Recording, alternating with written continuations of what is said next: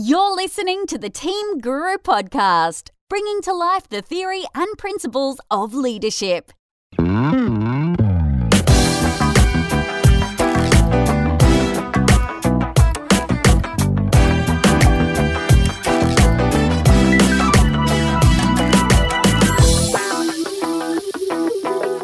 Hello and welcome to the Team Guru podcast. I'm David Frizzell and this is episode 70, a special episode that's all about thinking and leadership. It's been a remarkable journey to get to episode 70. When I first started the podcast 2.5 years ago, I wanted it to be a place where I could take the theory of leadership development and bring it to life. I've been lucky to talk with some of the world's best authors, CEOs and leaders, and now that we've entered the Christmas season, I thought it would be a great opportunity to look back at some of the lessons we've learned over the last few years. During the 1980s, corporate titans popularised the idea that leadership was a matter of willpower. These leaders dominated their workforce and instilled a palpable sense of fear through their organisations. There are plenty of companies that still operate like that, but a more progressive style of leadership has been taking shape over the last 20 years. These companies try to inspire rather than terrify their employees. Science has played a huge role in bringing about this change. Breakthroughs in brain science have allowed us to better understand human behaviour. In episode 61, Dr. Jenny Brockus joined us to reveal some of those secrets. Dr. Jenny is the author of the book Future Brain, 12 Keys to Create Your High-Performance Brain. In our conversation, she talked about neuroplasticity. That's the idea that the brain is not static. It can always keep renewing itself to learn new things. I started our conversation by asking Jenny about the best ways to keep our brain healthy. Brain health really is, as it sounds, it's the health of our brain itself. And it's different from mental health, which a lot of people get confused by. They say, oh, Jenny, you're all about anxiety, depression, are you? And I say, well, no, that actually falls under the umbrella of brain or cognitive health, but it's not that on its own. And it's different too from physical health, which obviously is about our body in general. Brain health or cognitive health is basically how well we think, learn, and remember. And it's something that is actually quite important to us in our daily lives. Sure is. And yet we pay so little attention to our brains because I think, up until recently, we haven't had the information available to us to understand what's actually going on inside our skulls. And secondly, the impact that making sure that our brain is as fit and healthy as possible, that what's possible to, we can upskill our thinking, we can improve our effectiveness when it comes to learning information and retaining it and then being able to recall it at the right time. All these things can actually make a big difference to how well we perform or, run our lives and our work. All right. Well, you answered my second question there as well, Jenny. I was to ask you, no, please don't apologise. You're thinking well ahead. Pardon the pun. You talked about the fact that I was going to ask you, if it's so important, why am I just hearing about it? And you answered that by saying that we're really just starting to understand about brain health. So brain health is about how well we think, learn, and remember. And it's a fairly new topic because we're just starting to understand what have been the big breakthroughs in the last, generation of science that's helped us understand this topic a lot more. Well, the amount of information that we've discovered is just fantastic. But I think the single most important concept to have come out of all the neuroscience is the understanding that we have this massively what we call plastic brain. Neuroplasticity has literally turned our thinking about the brain upside down, because when I was at medical school, I was taught the brain was hardwired, incapable of change, and that we were born with a certain number of brain cells, and that once we reached maturity, we were all on the slippery road to decline, which sounded fairly horrible. Mm-hmm. Fortunately, that was completely wrong. So neuroplasticity implies that our brain can change or rewire itself in response to changes in our environment, which means that we are lifelong learners. We're never too old to learn. We can always upskill those areas that we recognise we've become a little bit rusty in. And we have this plasticity available to us across our entire lifespan. Although the caveat is it does start to drop off a little bit once we reach the age of 80 plus. Oh, I can't believe you said 80. I thought you were going to say there 17, 22, 30 at most. So is it a myth that we're not as good at learning as we get older? Because my wife and I just drool over our son. He's 4. His ability to remember stuff, learn new things. You know, he doubles his knowledge every few months. And I certainly am not doing that. Is that just because he knows so little? So it's really impressive when he proves new information, and I'm not learning as quickly because I'm so much older and my head is full of junk? Or do we literally stop the ability to learn quickly, or at least decrease that ability? Yeah, that's a very interesting way you've put it. I mean, it's true that, you know, a 4-year-old is learning so much because they're curious, they want to understand and make sense of the world. So they're like little sponges mopping up this information rapidly. Now, we reach our cognitive peak at the lofty age of about 24. Wow. So we are at our prime in our mid-20s. So what happens is, following that, things start to change a little bit. We've still got our plasticity available to us, but as we mature, our speed of processing information starts to slow down a little bit. And it's not until we're probably in our 40s or beyond that we start to notice that actually showing up in our day-to-day lives, those tip-of-the-tongue moments, those lapses of memory that bug us all the time. And we think, oh, my goodness, what's wrong with my brain? Well, there's nothing wrong with your brain. It's just that, you know, we do experience some change as we get a bit older. So explain to me then how I've reached my peak, my mental peak at 24, yet my brain still maintains this plasticity that allows me to continue to learn. 24, that seems pretty young to be reaching my peak. I mean, I know, say, cricketers and rugby league players reach their peak at about 24, but that's physical. I was hoping that I was still yet to reach my peak intellectually, but you're telling me I'm on the downhill slide.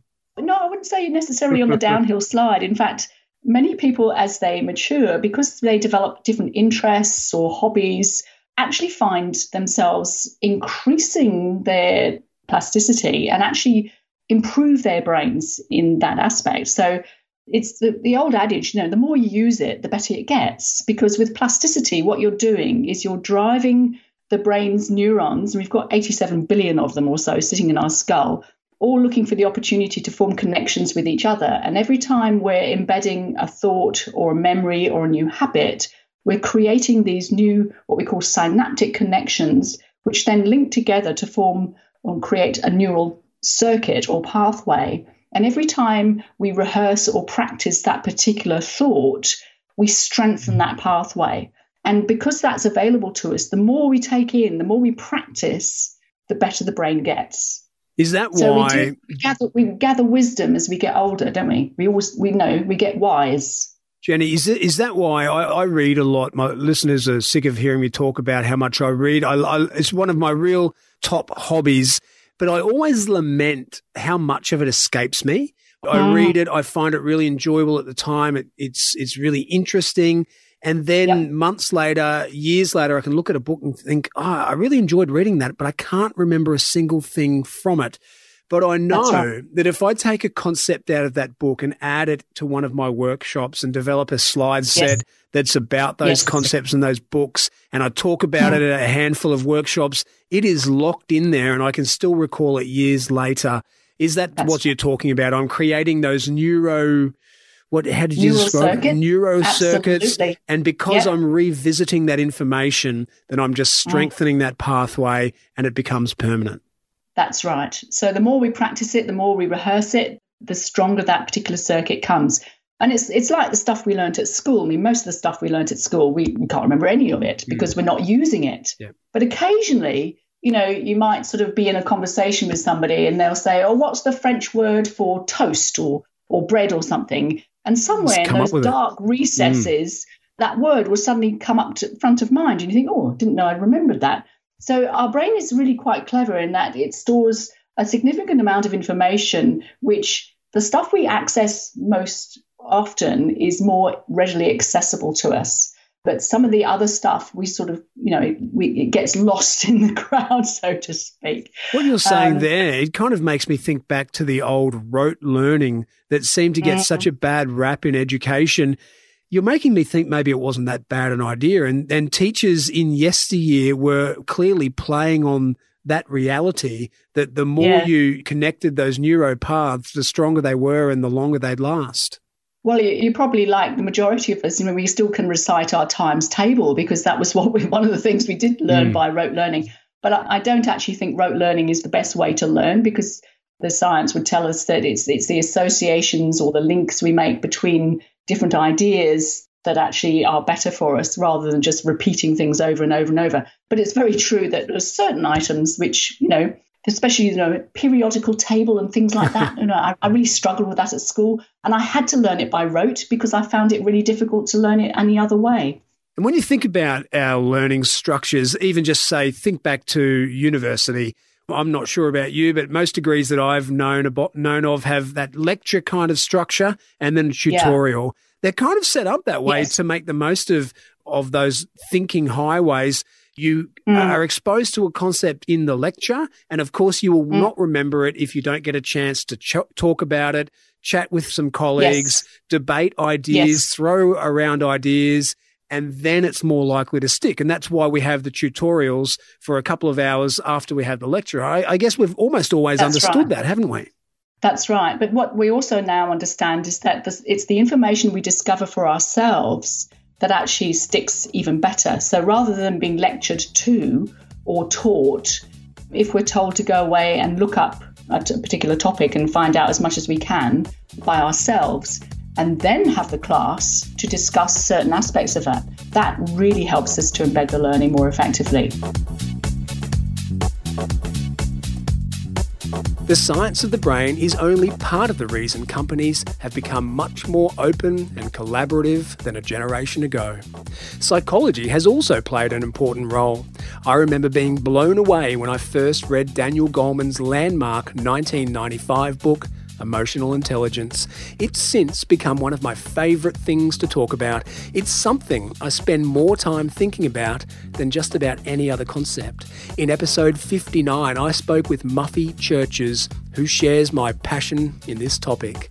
She works as an executive coach, but she likes to think of herself as a thought therapist. In this episode, Muffy and I discussed our belief that emotional intelligence is as important for leaders as athleticism is for sportsmen. Unlike IQ, which can't be changed through one's lifetime, emotional intelligence, or EQ, can be improved. And we discussed how to do just that. I define it as our ability to do a couple of things. So first of all, our ability to be able to sort of know what we're feeling when we're feeling it. So really being able to, not just to be able to say to ourselves, I feel bad or I feel good, but kind of define and label the sensation, like be sensitive enough to say to ourselves, I'm feeling angry, or I'm frustrated, or I'm concerned, like having a word to connect to it, being able to recognize some of that in others as well. Then there's the next level of it, which is to say, now, if I can recognize what I'm feeling, where's my brain going to take this? How is my thinking related to what I'm feeling? And if I continue down this path, where will it take me? So there's a little bit of that innate understanding of cause and effect. So, and this all happens, in our heads in split seconds. So it's sort of like recognizing if I'm angry right now and I react to that in this moment and I give it back, what will that do to the interaction I'm in the middle of? So being emotionally intelligent is being self-aware, being aware of the cause and the effect for me of, where it's going to take me if I allow that particular emotion to run its course. But then the most important piece of the package is then knowing where that emotion and that thinking could take me. Can I manage it in a way that will help me achieve an effective outcome? So instead of inflaming a situation by, slapping back with words, so to speak, can I manage my thinking and my emotions in a way that will help me connect with this person in a peaceful, more solution-focused way? And that's a whole, we'll be talking about that, I'm sure. That's a whole sort of package of practice it takes to know how to make that switch happen in our head.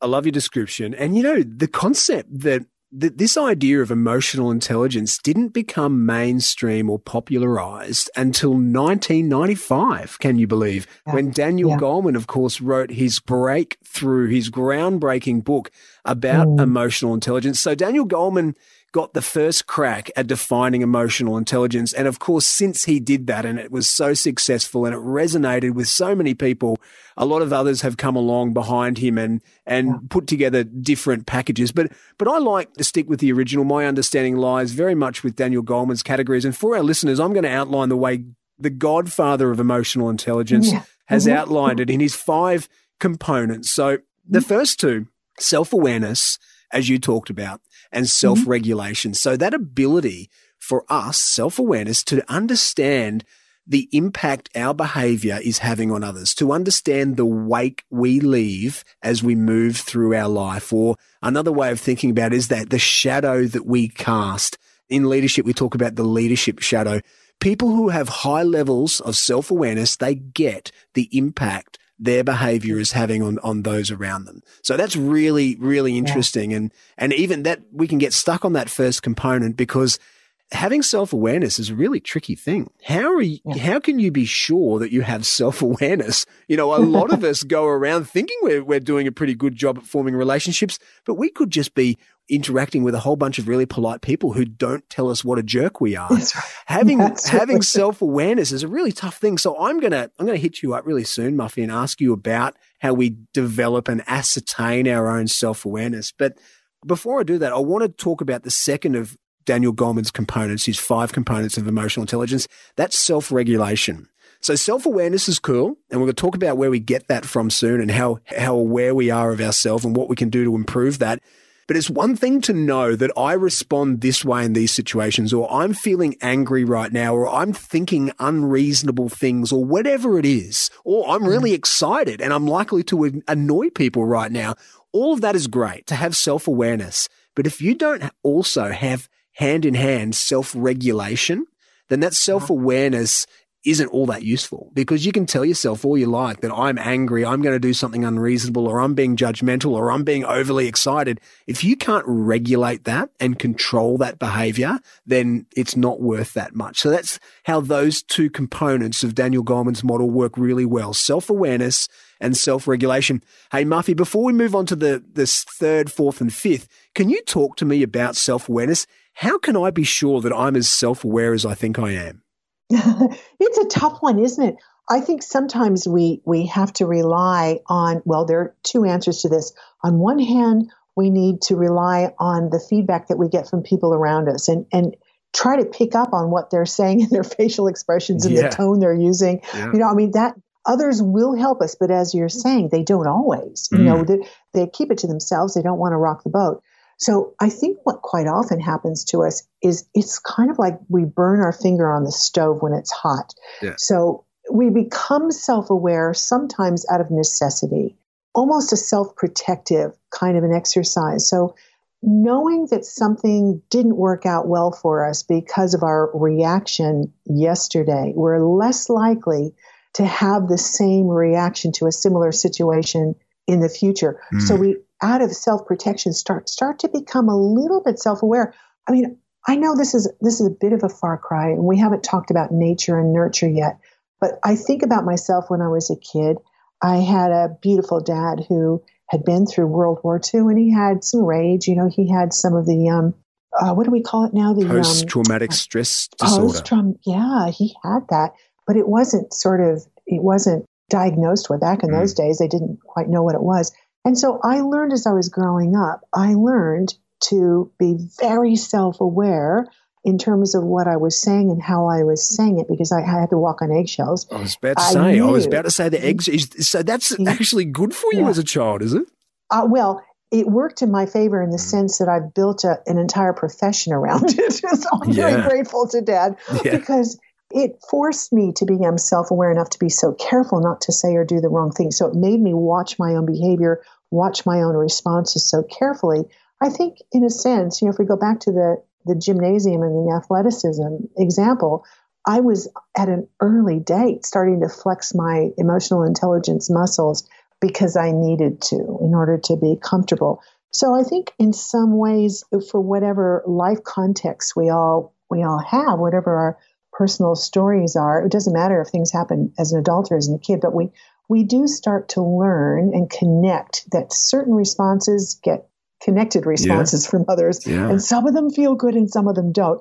Most of us like to feel good as often as possible. So yeah, we're very careful. And I think that's one of the places that self-awareness starts. I know one of the beauties of being a coach, for example, is that awesome privilege to be able to sit with someone who might be very high on the totem pole, someone who's obviously done so well that they're in an executive position, and yet they've finally tripped across the notion that they are lacking in some of that self-awareness and that they need somehow some help to work out, what have I been doing wrong? You know, and how can I stop this? So helping them start to watch. The tip, David, and I'm sure this is something that you work through as well, is that to use that term for our listeners, to use the term inner voice. Mm. There's that alternate self that we need to start to listen to when we become self-aware. So there's that voice in our head that is saying things to us all the time if we're willing to listen to it. Sometimes it's good and sometimes it's not. I kind of call mine the evil twin because, you know, she'll pop up sometimes and she'll say things to me that are self-limiting. You know, some of those negative, insecure things that most of us tend to say to ourselves sometimes. So that's the self-awareness is around getting used to listening to that voice, but making a strategic decision as to whether we like what we hear and we think it's working for us, or if we finally worked out that, no, we need to change it and shift it around to something that's more constructive and works for us and for others. So interesting that you talk about your high level of self-awareness coming from a parent who was difficult, mental health issues, whose behavior was up and down. You were so aware of not being the trigger that you developed this really high level of self-awareness. Wow.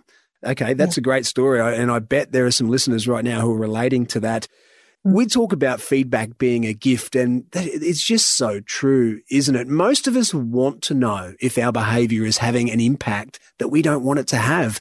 But so rarely do we really give that hard kind of feedback to people. Before we started recording, you and I were talking, Muffy, about the work that I'm doing at the moment. I've got a great client doing lots of great work, and I don't know whether the work I'm doing great, but I really enjoy the project.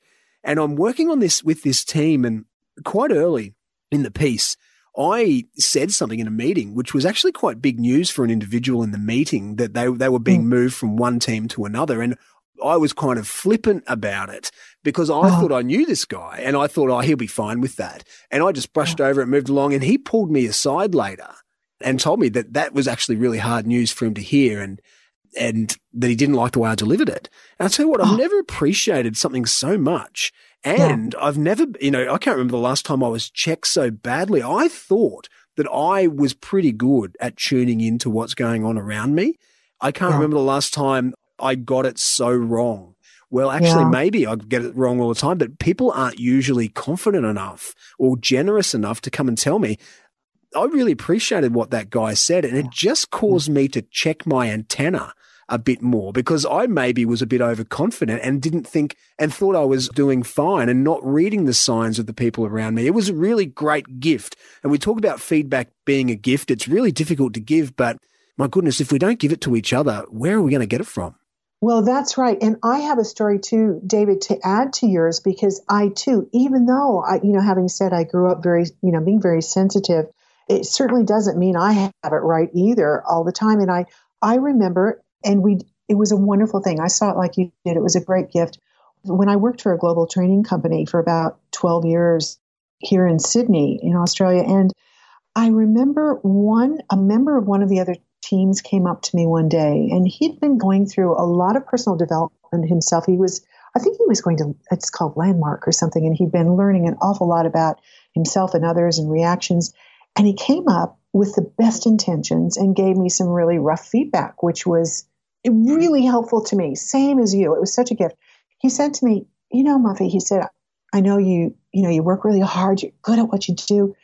I think people like you here, but I think they could like you more if you changed your behavior. And I said, wow. Tell me, oh my goodness, yeah. What? Yeah. Tell me, what am I doing? Yeah. It's hard and it's awesome at the same time to hear it. Yeah. He said, well, you're always in such a rush. He said, you race into the kitchen, you grab whatever you have to get, and you leave again, or you're at the elevator and you run across, and you're not stopping to engage with people. And we just wish, if you just would stop and say hello and ask a question about their personal life. Yeah. So that for me was huge. Yeah. I loved it. I was so grateful. And as you say, it's hard to hear, isn't it? And it's no wonder. And you know what? I'm not very good at doing it myself, Muffy. When I know someone and I watch them work and I know about patterns, it's really hard for me to point out and say, hey, look, I know your intentions are really good, but this behavior that we see regularly is having this impact on people. I don't do it. And if I'm not doing it, who is? Yeah, I know it. It's really tough. Mm. You know what started to make it a little bit easier for me to do? I had the opportunity to run a program from a big manufacturing company on giving and receiving feedback. Yeah. So the best thing that happens to us, David, as trainers is that we have the opportunity. We learn what we train, right? Yeah. I mean, it's a win-win sort of a gift. So sure I really is. Researched it carefully. But I learned some of the really basic things that I hadn't known before, such as the conflict resolution approach where you speak about your own feelings as you're giving somebody else feedback. So you're not pointing the finger and you're not saying you should, you didn't, you don't. You're kind of saying when you do something, I feel. And I think what I would prefer would be, and how do you feel about that? What are your thoughts? Yeah. So just finding a process, it just helps us hang our hat on something that's safe, gives us something to practice. And the more I tried to do it in class, as giving examples, the easier it became for me to do, I think, on a daily basis.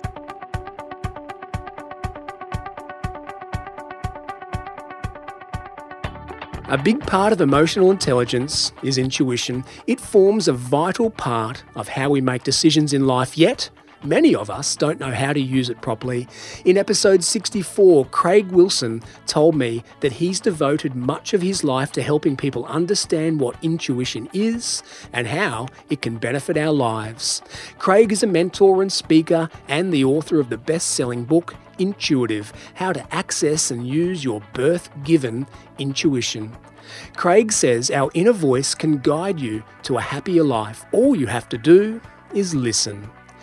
You have to start by asking yourself honestly about the state of your career, your health, and your relationships. I asked Craig if intuitive leaders are able to make better split-second decisions. Yeah, absolutely. But I would say more than a split second. It's almost like you have infinitely more time, because that split second on the field is like having 100 times more advantage than the other players. And you're still going for what you want. So, I've been a rugby boy myself, so you're seeing the way forward where others aren't. Or the fear comes up and you're able to dissolve it quickly. So it's both. So it's not like they're just some freak or whatever. I mean, there are those moments of brilliance, where they don't think and it's just happening. But there's also those moments of, oh my God, a 6'5" guy's going to trample on my head. And then somehow they fly, they get that fly pass away. So it's what choice do I make? Where am I going to focus?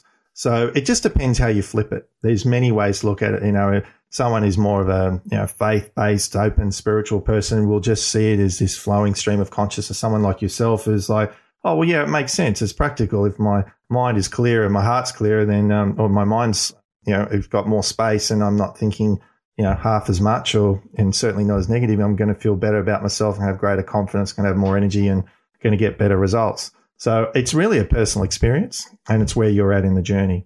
And that's why the book's got the 38 chapters in it. You can pick up any chapter at any stage. You've got all the key points at the back, and it's wherever you want to start. You can use your intuition really to make better decisions and to get you from where you are right now to where you want to be from a practical point of view. And then there's others that make it a way of life, like even 30 years ago, we didn't have mobile phones and things like that, pretty much. And we did trust our intuition more, our instincts more. We were more connected with people. So we didn't second guess ourselves as much. So now we've got all these ideas of who and what we should be, which tend to be manufactured. So I'm trying to bring a little bit of old school back. And, you know, I've used these labels of intuition, but these are things that people have, I think, have had ever since we were born, you know, for many millennia. And it's just a matter of, you know, some common sense. If we're not as negative and we're trusting our emotions more and having more confidence, then it's a very attractive quality in life and certainly in business. Craig, I've got to ask you this. I'm pretty sure I know what the answer is going to be, but is there a danger, if used incorrectly or if used for a shortcut, that people could convince themselves that they're being intuitive when they're in fact ignoring hard evidence, when they're ignoring hard facts about themselves and their life? Do people ever use, you know, for all the wonderful things you've described about getting in touch with your intuition, do people ever use it as an excuse to ignore things that are staring them in the face? The small answer to that is yes, but they're not using their intuition, because if you're in ego, that's not being using your intuition. If you're in fear, that's not intuition. If it's some fleeting feeling or based on anxiety, or you have an out, you're using it for selfish purposes, that's not intuition, is it? Because you're defying logic. So it's a matter of assessing all those things. So the answer is that, and I talk about it, in one of the chapters, chapter 8, page 63, Intuitive Ethics and Responsibilities. It's calling you to a higher level of responsibility that you have ethics. So it's really coming, intuition really is a way of clearing your mind of negativity and your heart from fear so that you can come from a more loving place in your life. And when you're more in flow, I believe there's a scientific level, of love, that when you're in that flow state, so you're feeling good, you're at more calm, then you're going to get better information on all those levels right down to you. To your cells, right? So, yes, absolutely. And that's one of the reasons I'm here with the book. It's interesting because since I've brought out the book, the conversation about intuition, certainly in Australia, is getting broader, and I'm seeing it on social media. And people are and it's great, that are tagging it in other realms, and it's not intuition, So, using other forms of what I'm basically saying is that, yes, if you're coming from a place of tomfoolery or being an idiot and saying, I'm trusting my intuition. And I've had it with clients that, with one particular client where their partner had only done a little bit of work in consciousness and he'd done years of it. And she's saying, my intuition's saying this. I'm saying, well, hang on, you're comparing this to a guy who's done probably 300 or 400 hours work and you've done 5 hours work. Mm-hmm. So that's not intuition. So it takes a lot of practice to clear your mind and your heart and you get better at it. So that's winning a battle. Yeah. So it's really about, where am I coming from right now? And this is actually a great one. Am I coming from a place of love or am I coming from a place of fear? So if you're coming from a place of fear and, like in business, look at it. There's two deals, and I've done this with boards. So there's deal A and there's deal B, or even as a small business or an entrepreneur. And I'll say, tell me about deal A. And I'll say, oh, deal A is great. Okay, why is deal A great? I'll say, well, deal A is great because we're going to make all this money.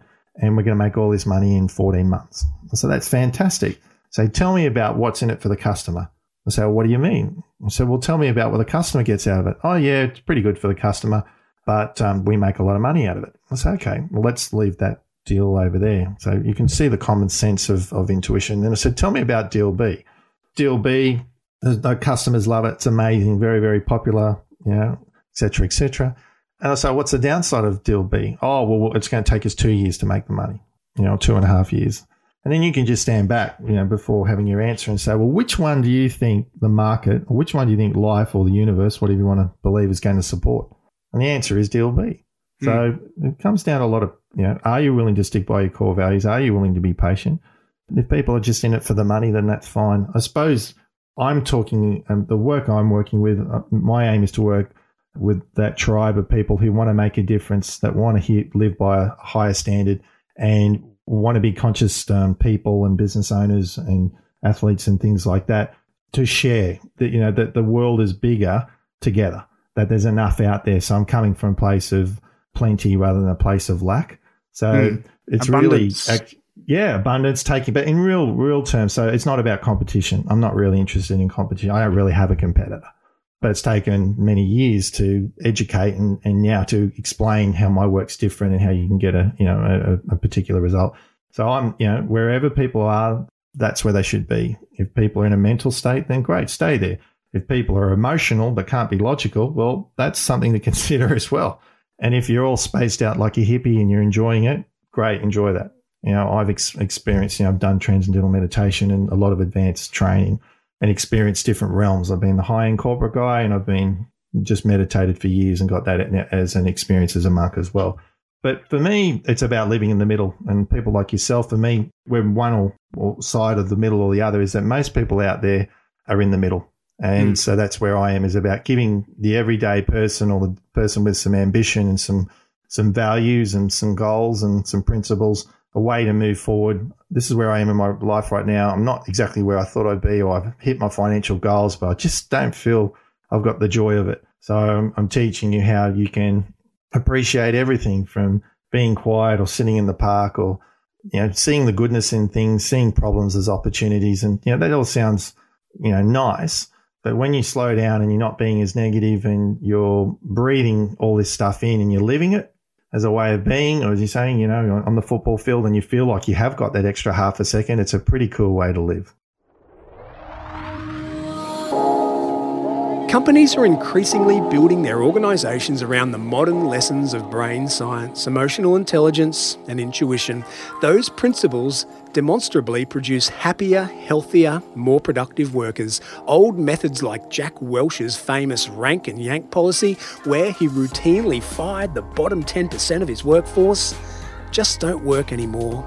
It may temporarily increase your quarterly earnings, but it ultimately poisons a workforce with fear and suspicion.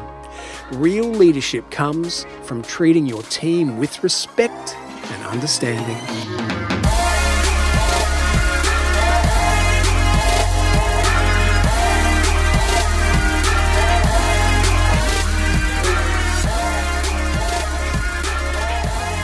I hope you enjoyed this special episode of the Team Guru podcast. Remember to rank and comment this episode on Apple Podcasts or SoundCloud. And we'll continue this conversation on our Facebook page. That's facebook.com/teams.guru. I hope you're enjoying your Christmas break. Thanks for listening. We'll be back soon with another compilation episode of the Team Guru podcast. Bye for now.